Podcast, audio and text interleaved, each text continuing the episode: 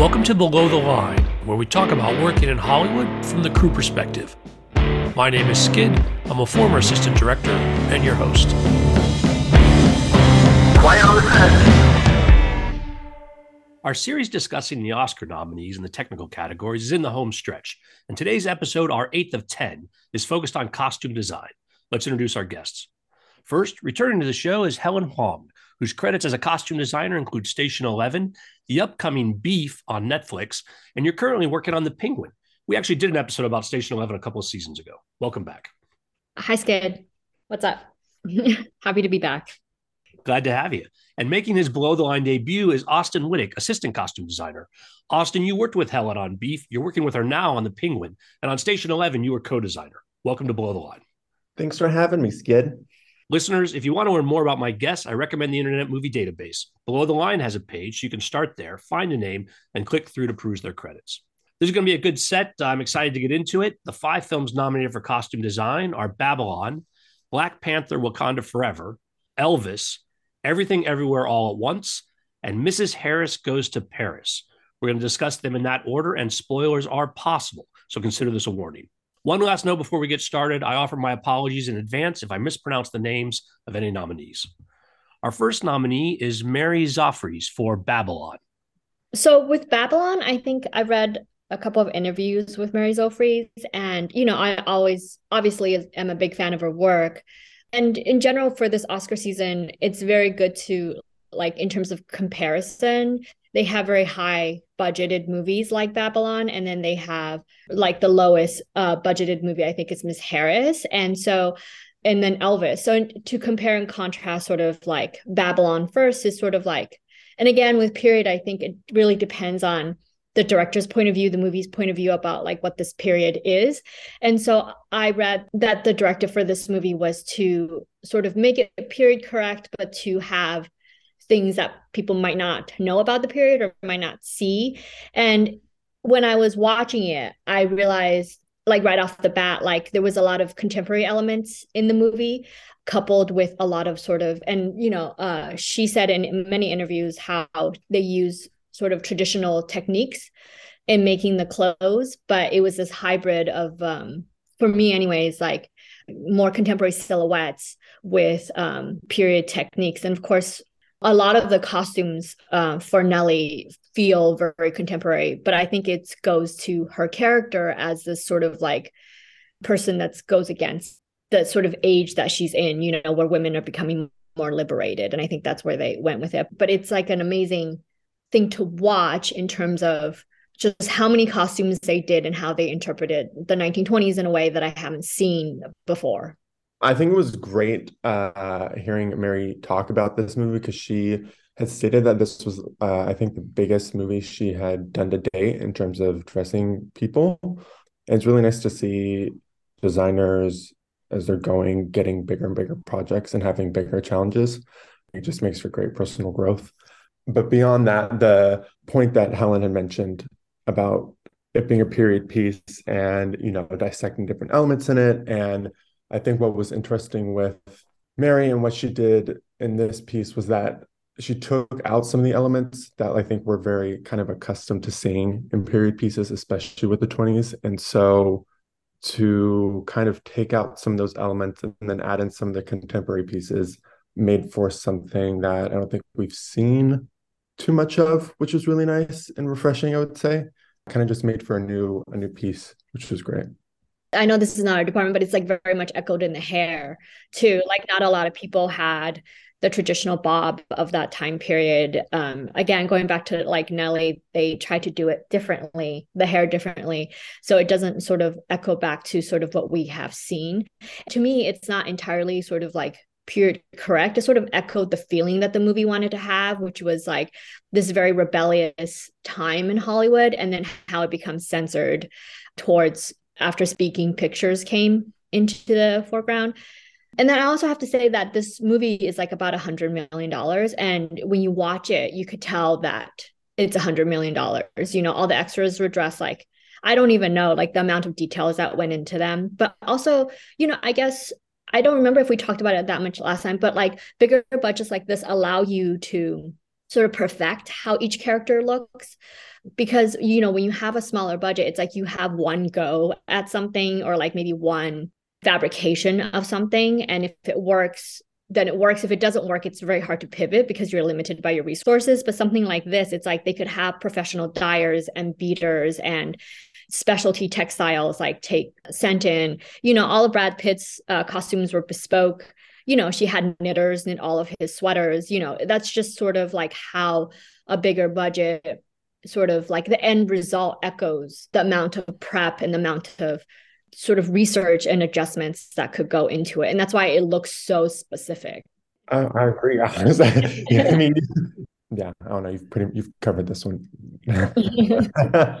I'm glad you brought up the background, as it is my AD eyes, I'm sure that noticed, but I was struck by the amount of detail Yeah. in those large crowd scenes and the party scenes, where again, folks that are just background, I mean, they don't have lines, but so important for the whole story that each one seems to be just as designed as some of the main characters. Like the level of work involved, I think is staggering.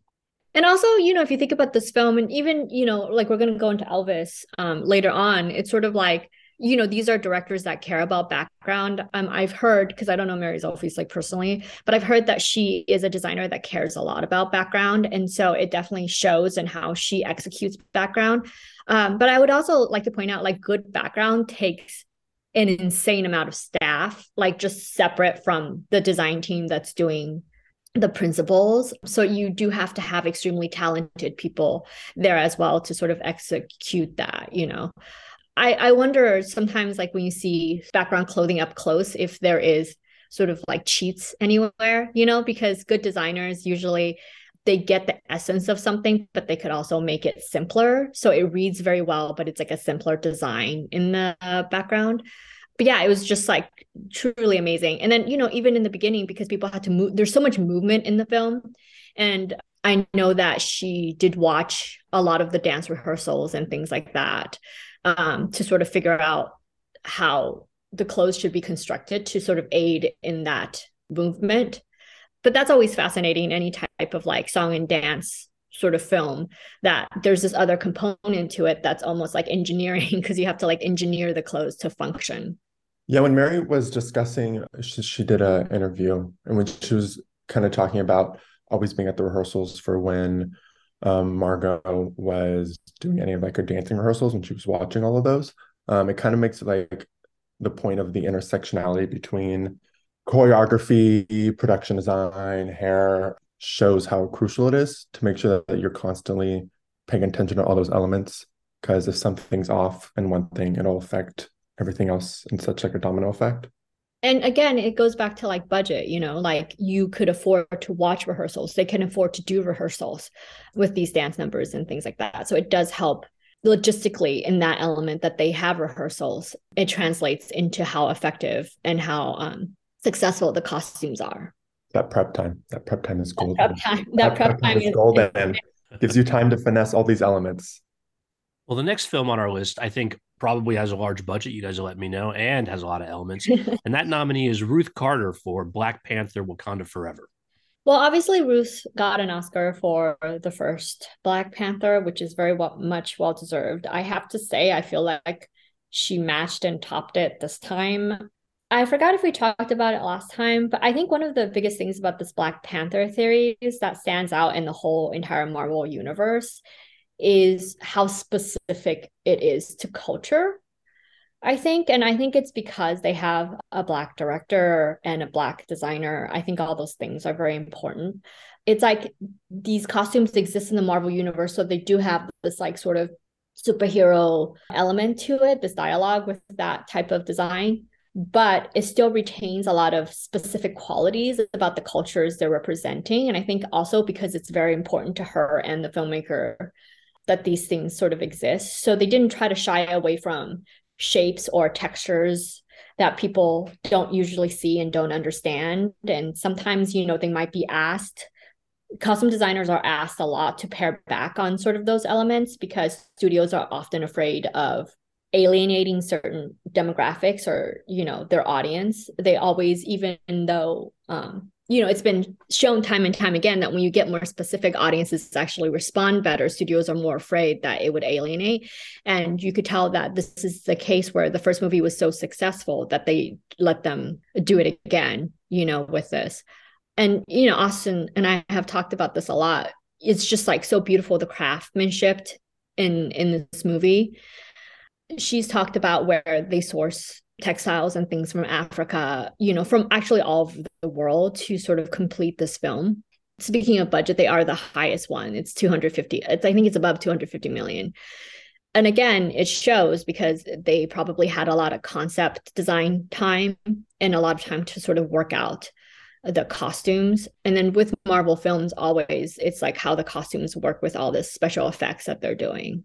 The one thing that Ruth has done uh, on the first Black Panther movie and on this one is mm-hmm. a lot of like collab work. And I think now with like how prevalent technology is in the world and how fast and quick it's progressing, it makes sense and I think is really smart of designers to find ways to incorporate it into design. And you see it a lot within the fashion world, but to have it really integrated into cinema and costume design, I think is such a great thing to see. So like her whole thing with Adidas on this one was super cool. And I think the design elements were fantastic. And then it also is just a great thing for her outside of the movie, you know, in her career outside of that film, because you know, it lends to other other job opportunities. Cause I think she did for the first one, um, she did a like outside collab with like H&M, which was fantastic because more job opportunities and more like expansion as designers into other realms, I think is fantastic. I think also like just in terms of what Austin was saying, like having more access, it's like you could have textiles made by these artisans in one location and then you could have beadwork made in another location and then have them shipped where you could like create these costumes versus making everything in house because i do notice that when you do go on location it's like sometimes it's harder obviously because you don't have all the people that you usually use in house but the plus side is that you get to meet all these artisans that are like skilled in um, these craft elements that you don't usually have and have access to and those all lend sort of depth and detail into sort of how the costume turns out because it looks just different organically different than things that you might have seen you know? And again austin was like her collaboration of with adidas and the jumpsuits that were made in the movie like it was specifically i mean it was just like just wonderful to watch but then it, it goes to show that if you pair with you know a company that makes sportswear they're going to make it really really well you know because it's something that they've done forever you know? And that type of knowledge in terms of collaboration is not something that can be achieved by just um, your regular pattern makers uh, that you have in house but yeah it was it was just like an amazing feat to like see basically uh, in terms of costumes in that movie now when you talked about meeting and exceeding the standards of the first film. Can you share some examples of what was new or unique for this film specifically? Well, I mean, they obviously had a different culture that they were doing, which is I think it's called Numero. Is it called Numero, Austin? Uh the underwater world. The underwater, right. Yeah. But you know, a, a lot of the bead work in this um series was different than the than the first one, I feel like. And some of the sportswear were different. Obviously, they had to do a new Black Panther like suit, you know. But I think it was just like some of the beadwork in the numeral world were just like it was very very um detailed and textural. And you know, it takes so much time to sort of get those things correct. And again, it's sort of like you could sketch it all you want, but like when it goes on an actor, that type of like body anatomy to like bead work is hard to do, you know? in many of these films, you know, they use 3D printing on textiles to get the patterns right. And, you know, that takes an insane amount of work. And they did that again. And, you know, um, dyeing specialty textiles, uh, they also did that again. And there was m- many more costumes just in general of like sort of different components. I forgot what's the name of Angela Bassett's character. It's Queen Ramonda. Her costumes were extended. And so for me, like they were just like very intricate and beautiful and there was like this 3d element on top of all the fabrication which 3d elements on top of fabrication is very hard to do for the and then also for actors to be able to move in them. I'm always like genuinely surprised because it's sort of like um, creating things that don't really exist and might not function very well on a human being and they made it work you know? The shapes and silhouettes of a lot of the costumes in the first movie were fantastic but for this one she just kicked it up a notch. And i feel like you saw it a lot especially with like the underwater city when they came up onto land, especially in like that one freeway scene. Yeah, the feather headdresses. Yes, yeah, which was fantastic, and you could tell it was uh, like 3D printed, but like the shape of it and the color of it was just amazing. The other person who was in that scene had some sort of like hammerhead shaped um, headpiece. It's just like the shapes are just so interesting and like beautiful to look at. And then also like later in the movie, there were towards the end, the two girls who got into those all blue outfits they were just fantastic super fantastic. And like visually they had so many components that i think moved well with the like the action sequence. Yeah. Find something that like, you know that moves well and works with like the action and still maintains its like beautiful aesthetic value is yeah quite a challenge. She did a great job. Our third nominee is catherine martin for elvis. I think anytime you're doing like a like a bio of someone, it's always challenging. Like, first of all, there's components of like what's the time period that they're living in, but also like what do they wear and if it fits well with your actor, because obviously the actor is not the person. I think they run into this also by like how they cast if the actor is close looking enough to the actual person, you know?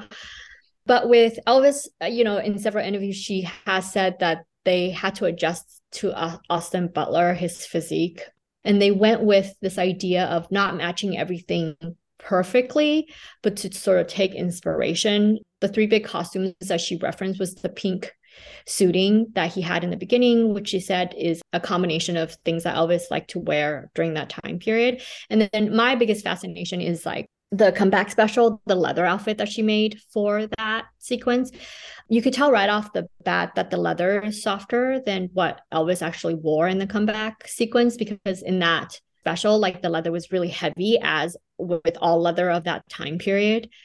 And they they made it lighter for Austin Butler. So it definitely looks more contemporary. They also said they adjusted sort of like the collar height and stuff for him because you know like neck length of an actor versus like the actual person is like different. And the most interesting thing he said was like we just didn't want him to look like he's wearing like an elvis costume. And i can understand that because it's like a very like meta type of idea. Like a lot of elvis what he wears is stage costumes. They're not um like stage costumes is a, it's a it's a weird thing because they're like an exaggerated persona element of the time period you know? And so like it is very hard to do that where he doesn't look like he's playing like a costume Elvis. And I think changing the fabrications of things and sort of like sh- shortening and exaggerating the proportions based on the actor, it does make it seem more organic to the actor.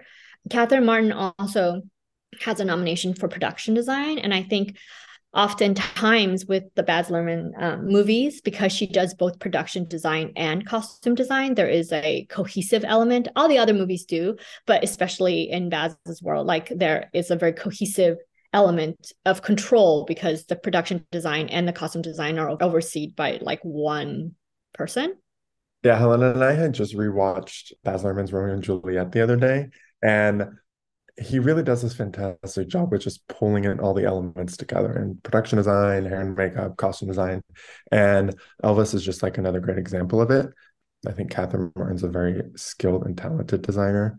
And I think just to go off what Helen said already, her just like attention to detail and keeping the overall, you know, essence of Elvis, but just making the slight changes you know, for Austin, um, as I think, you know, kind of just the problem solving that is very, you know, our job is just a lot of problem solving most of the time. Creatively and logistically, it is we're just problem solvers naturally. So I think she provides great examples of how to do that without compromising kind of the end goal of the project. And she like she said something in a video recently that was very good that like everyone makes decisions some are good some are bad but they're always interesting I thought that was just such a a good motto to kind of keep in your head with like design is that commit to a decision, you go with it. Some are good, some are bad, but it's always interesting and it'll always make for, I think, something that yeah, I don't know how to finish that statement.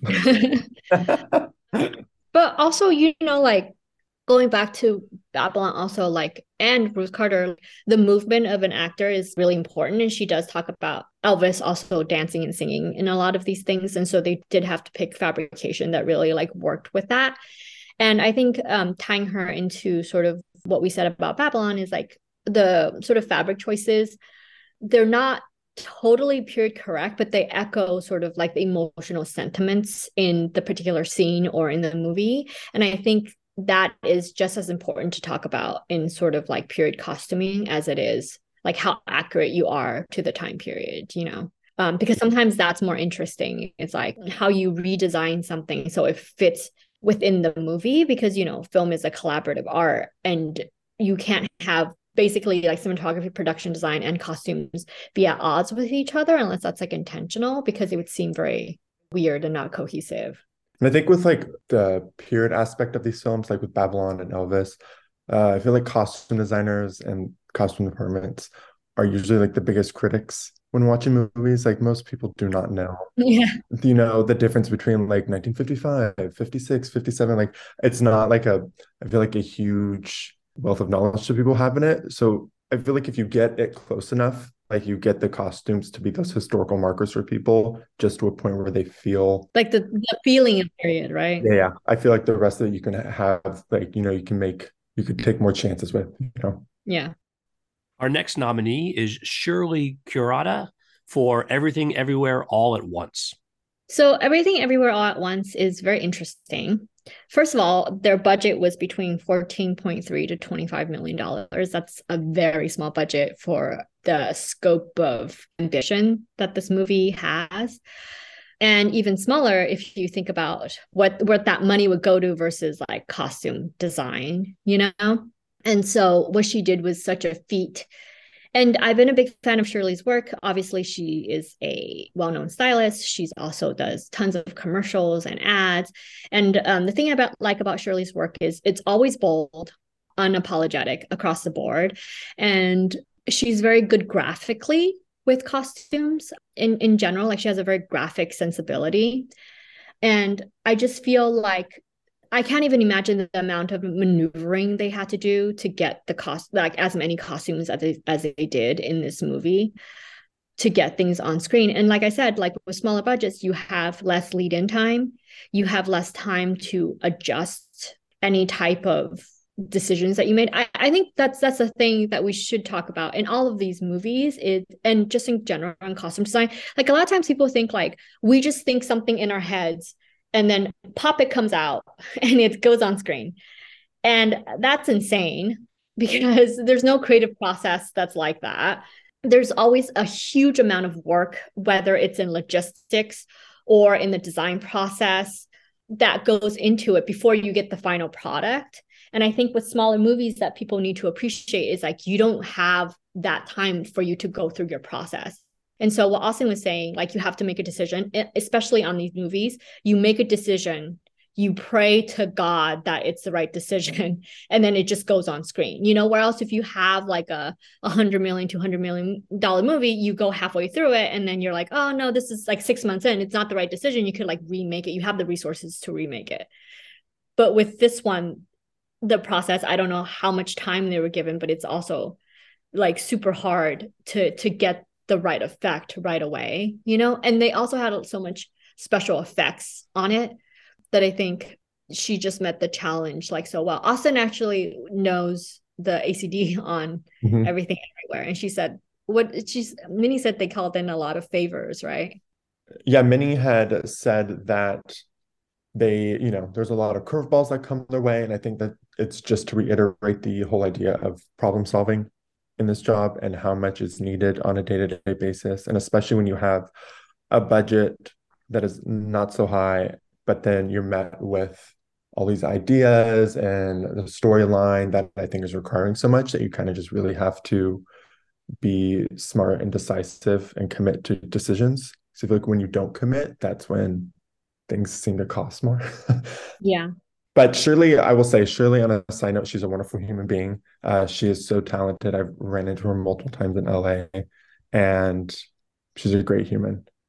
You, you don't get a lot of like contemporary movies that are nominated for Oscars, and I think that is like one element of this movie that should just really be looked at and like applauded for is that there's multiple different like facets of this movie. There's like a little bit of fantasy, there's a little bit of like a futuristic aspect, but a lot of it too is contemporary. And there's just not many movies that are recognized for that. And I think they play just a, as big a part in the world of design and can like convey, you know, stories just as well as a big action movie can. So I think it's great that, you know, it's being recognized for that. Yeah. Our final nominee is Jenny Beavan for Mrs. Harris Goes to Paris. This one was I actually watched it on a plane because I, I wasn't um expecting it. And then I didn't even know that Jenny uh, first of all, I love her. She, Jenny Beavans is like amazing. Like everything she does, she touches is amazing. Whether it's Mrs. Harris that is nine to 13 million dollars to Cruella, which is like a gazillion dollars, I assume. She's just so versatile as a designer and always interesting. The thing I read about this is, first of all, it was a pandemic shoot, and I could attest, and Austin was working in Canada at the time we were shooting Station 11, that things weren't getting across the border. So things that you usually have access to, like different types of textiles, you know, like just more freedom to make things was very limited and it, it was extremely hard during the pandemic, during lockdown. And then the other thing that was a challenge in this movie is like these were Dior designs and it's written as Dior designs. And, you know, if it's written as Dior designs, like you have to get permission to do those designs from the house. So I think they got permission and they did get a couple dresses from them. But also, then you have to create a dress that doesn't exist that looks like a Dior design. And that in itself is very hard because couture is a couture for a reason. couture is couture because of, of all, all, the artisans that go, like work on it, the specialty fabrics that get, uh, you know, ordered in, the intricate beading that takes hundreds and hundreds of hours, and the pattern drafting know-how of these houses. And then to have to remake something like that is insane because you have to then choose artisans that could sort of do that level of work, but in a shorter amount of time. And I think what's so smart about it is like she took all these components and she did a simpler design, but it was just as effective. And like we were talking before, it's like most of the time you're problem solving. So you're problem solving with your budget and you're problem solving with the group of people that you're working with and then also like what's m- the most effective thing on screen? You know if you can't do hundreds and hundreds of hours of beading like what is the solution on screen that makes it look like it's a couture gown but take you know a fraction of the money and and a fraction of the time to to do it? I will say it must have been a real treat for jenny to be able to go to Dior and get to spend time looking through the dresses and examining the research. And she was talking about they had the actual books with the sketches and the actual fabric swatches of the garments. And it is not every day that those projects come by where you get to spend that time to really, you know, study these garments that we don't get to see anymore and their shapes are not around anymore. You know, like the, these shapes. The fabrics aren't around anymore. Fabrics aren't around anymore. Like they just don't exist. And so to be able to take that time to do it and to remake it from scratch, you're getting to learn the real like insights of how how it was made, um, or the closest you can get to it. Must have been really exciting. And also going back to like Babylon, uh, Mary Zophres used to say in an article that she took apart 1920s like suits and um, dresses to s- examine how they're made. And I think that's a big part of like period filmmaking is that you're always re-examining because you know the way they pattern something it goes out of vogue because of new technologies you know or it takes too much time to make and so you have to go back and kind of look at why something looks like the way it does because a lot of times it's from the ground up so it's from fabrication it's from how the patterns are made. That's why it looks the way it does. And if you don't study that part i think the garments then therefore look less special than it does. This i don't know austin maybe you could speak on it too. Like as costume designers you know obviously we nerd out over this kind of stuff but i don't know if you think a regular audience would notice the difference but i kind of feel like instinctually you could feel like because it's good design you could feel what is good design and what is like bad design. And like good design comes with like research. Mm-hmm. i mean yes i would not say there are a lot of people who would watch the movie and be like oh and you know that definitely is not a balenciaga. That's definitely not you know ungaro. Like i don't think a lot of people would be able to differentiate. But i would say a portion of this job is for us as designers because it's what we're passionate about. It is what we thrive and we nerd out about. As a designer, I think what's very important is like you have to stay true to sort of your creative and research process. Yeah. And, and you could tell like the unifying thing in between all these designers and what they're making is like the intense research um, that they do. And even if it's not intense research, I often say like with clothes, it's like the craft you know they understand clothes very well but they understand that clothing is very much tied to art culture and those are all things that all these designers sort of like study. Whether you are doing mrs harris goes to paris which is more true to period or you have the other movies which are more interpretations of um, time period. No i agree. I think again this is goes back to the topic of like production time and budgets is that I don't know how much time she got on Mrs. Harris, but I can't imagine it was a ton of time to really, you know, get into these garments as much as she could have. Whereas with Elvis, Babylon, Wakanda, like you have months, months of going through and doing all these research. And again, I don't know if it does, you know, translate to the audience that there was that much time but i think for designers it is such a special and crucial part of the job is to have that time to do research and to study up on these things.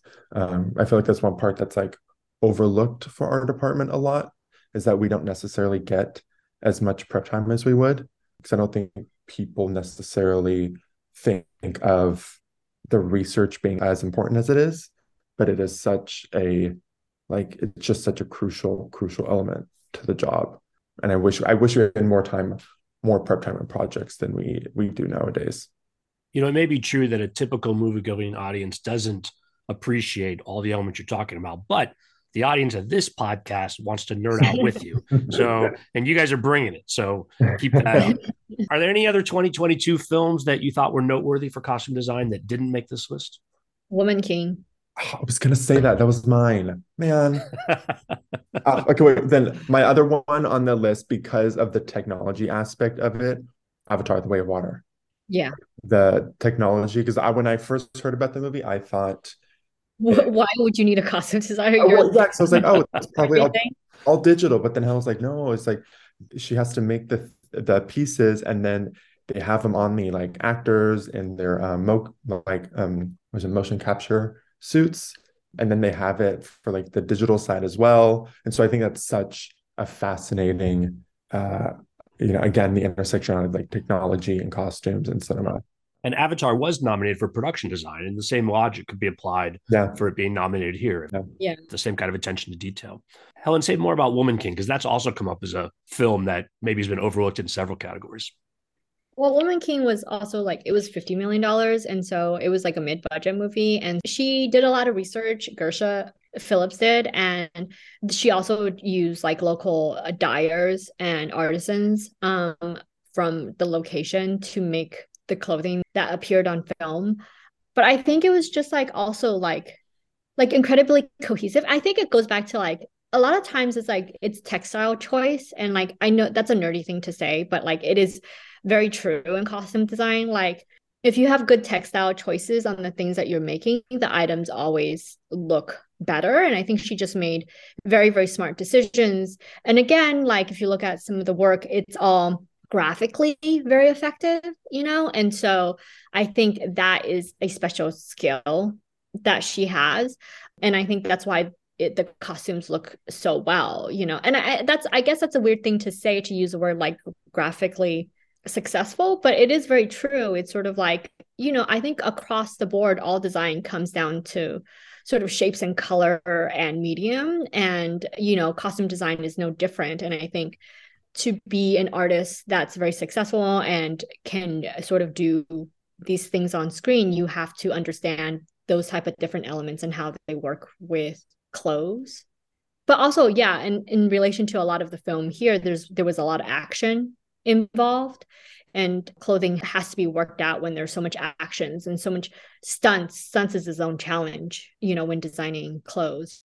Even in contemporary i always think it's like really funny because it's like you could kind of always tell like when budgets are smaller like stunt actors or stunt actors because they just look like they're in store bought clothes and then like all the main actors are in like specialty clothes you know? So i think that's that's always really funny. But when you have movies with like a larger budget then the stunt actors like look a little bit better. I think that was like really successful. Was there any contemporary films out Austin this year that it you know contemporary film gets a lot of it doesn't get it just like I think it gets it's it like gets overlooked. Yeah. I think it definitely does not get the attention at all. A good contemporary film, like I don't know, it never gets as much attention. And I was like, that's so sad because it's not like you work any less hard on it, you know, and to make it good, it's like it always takes so much like time, you know. Yeah. Like this is a few years back, but I always thought like Call Me by Your Name. Like that was like amazing costume design that never got nominated.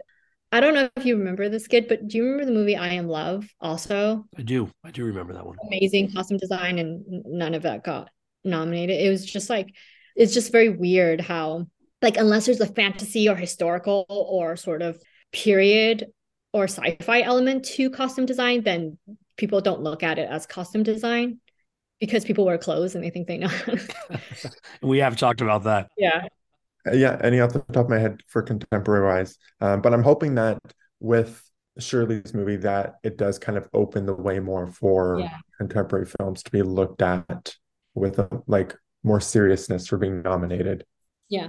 We're also opening the way for our audience to better understand all the work that goes into this. On that note, we're going to call it a wrap. This was fun. Thanks, guys, for being here. Thank you so much. Thank you for having us. Listeners, I always appreciate your feedback. You'll find my contact info at our website, below the line, oneword.biz. That's B I Z.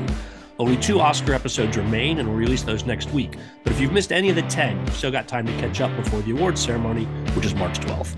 Thanks to Curtis Five for our music and John Wan for our logo. The logo is available on t shirts, mugs, and stickers at redbubble.com. To all of our listeners, I appreciate you. Please rate us wherever you get your podcasts and tell your friends. Thanks again from Below the Line.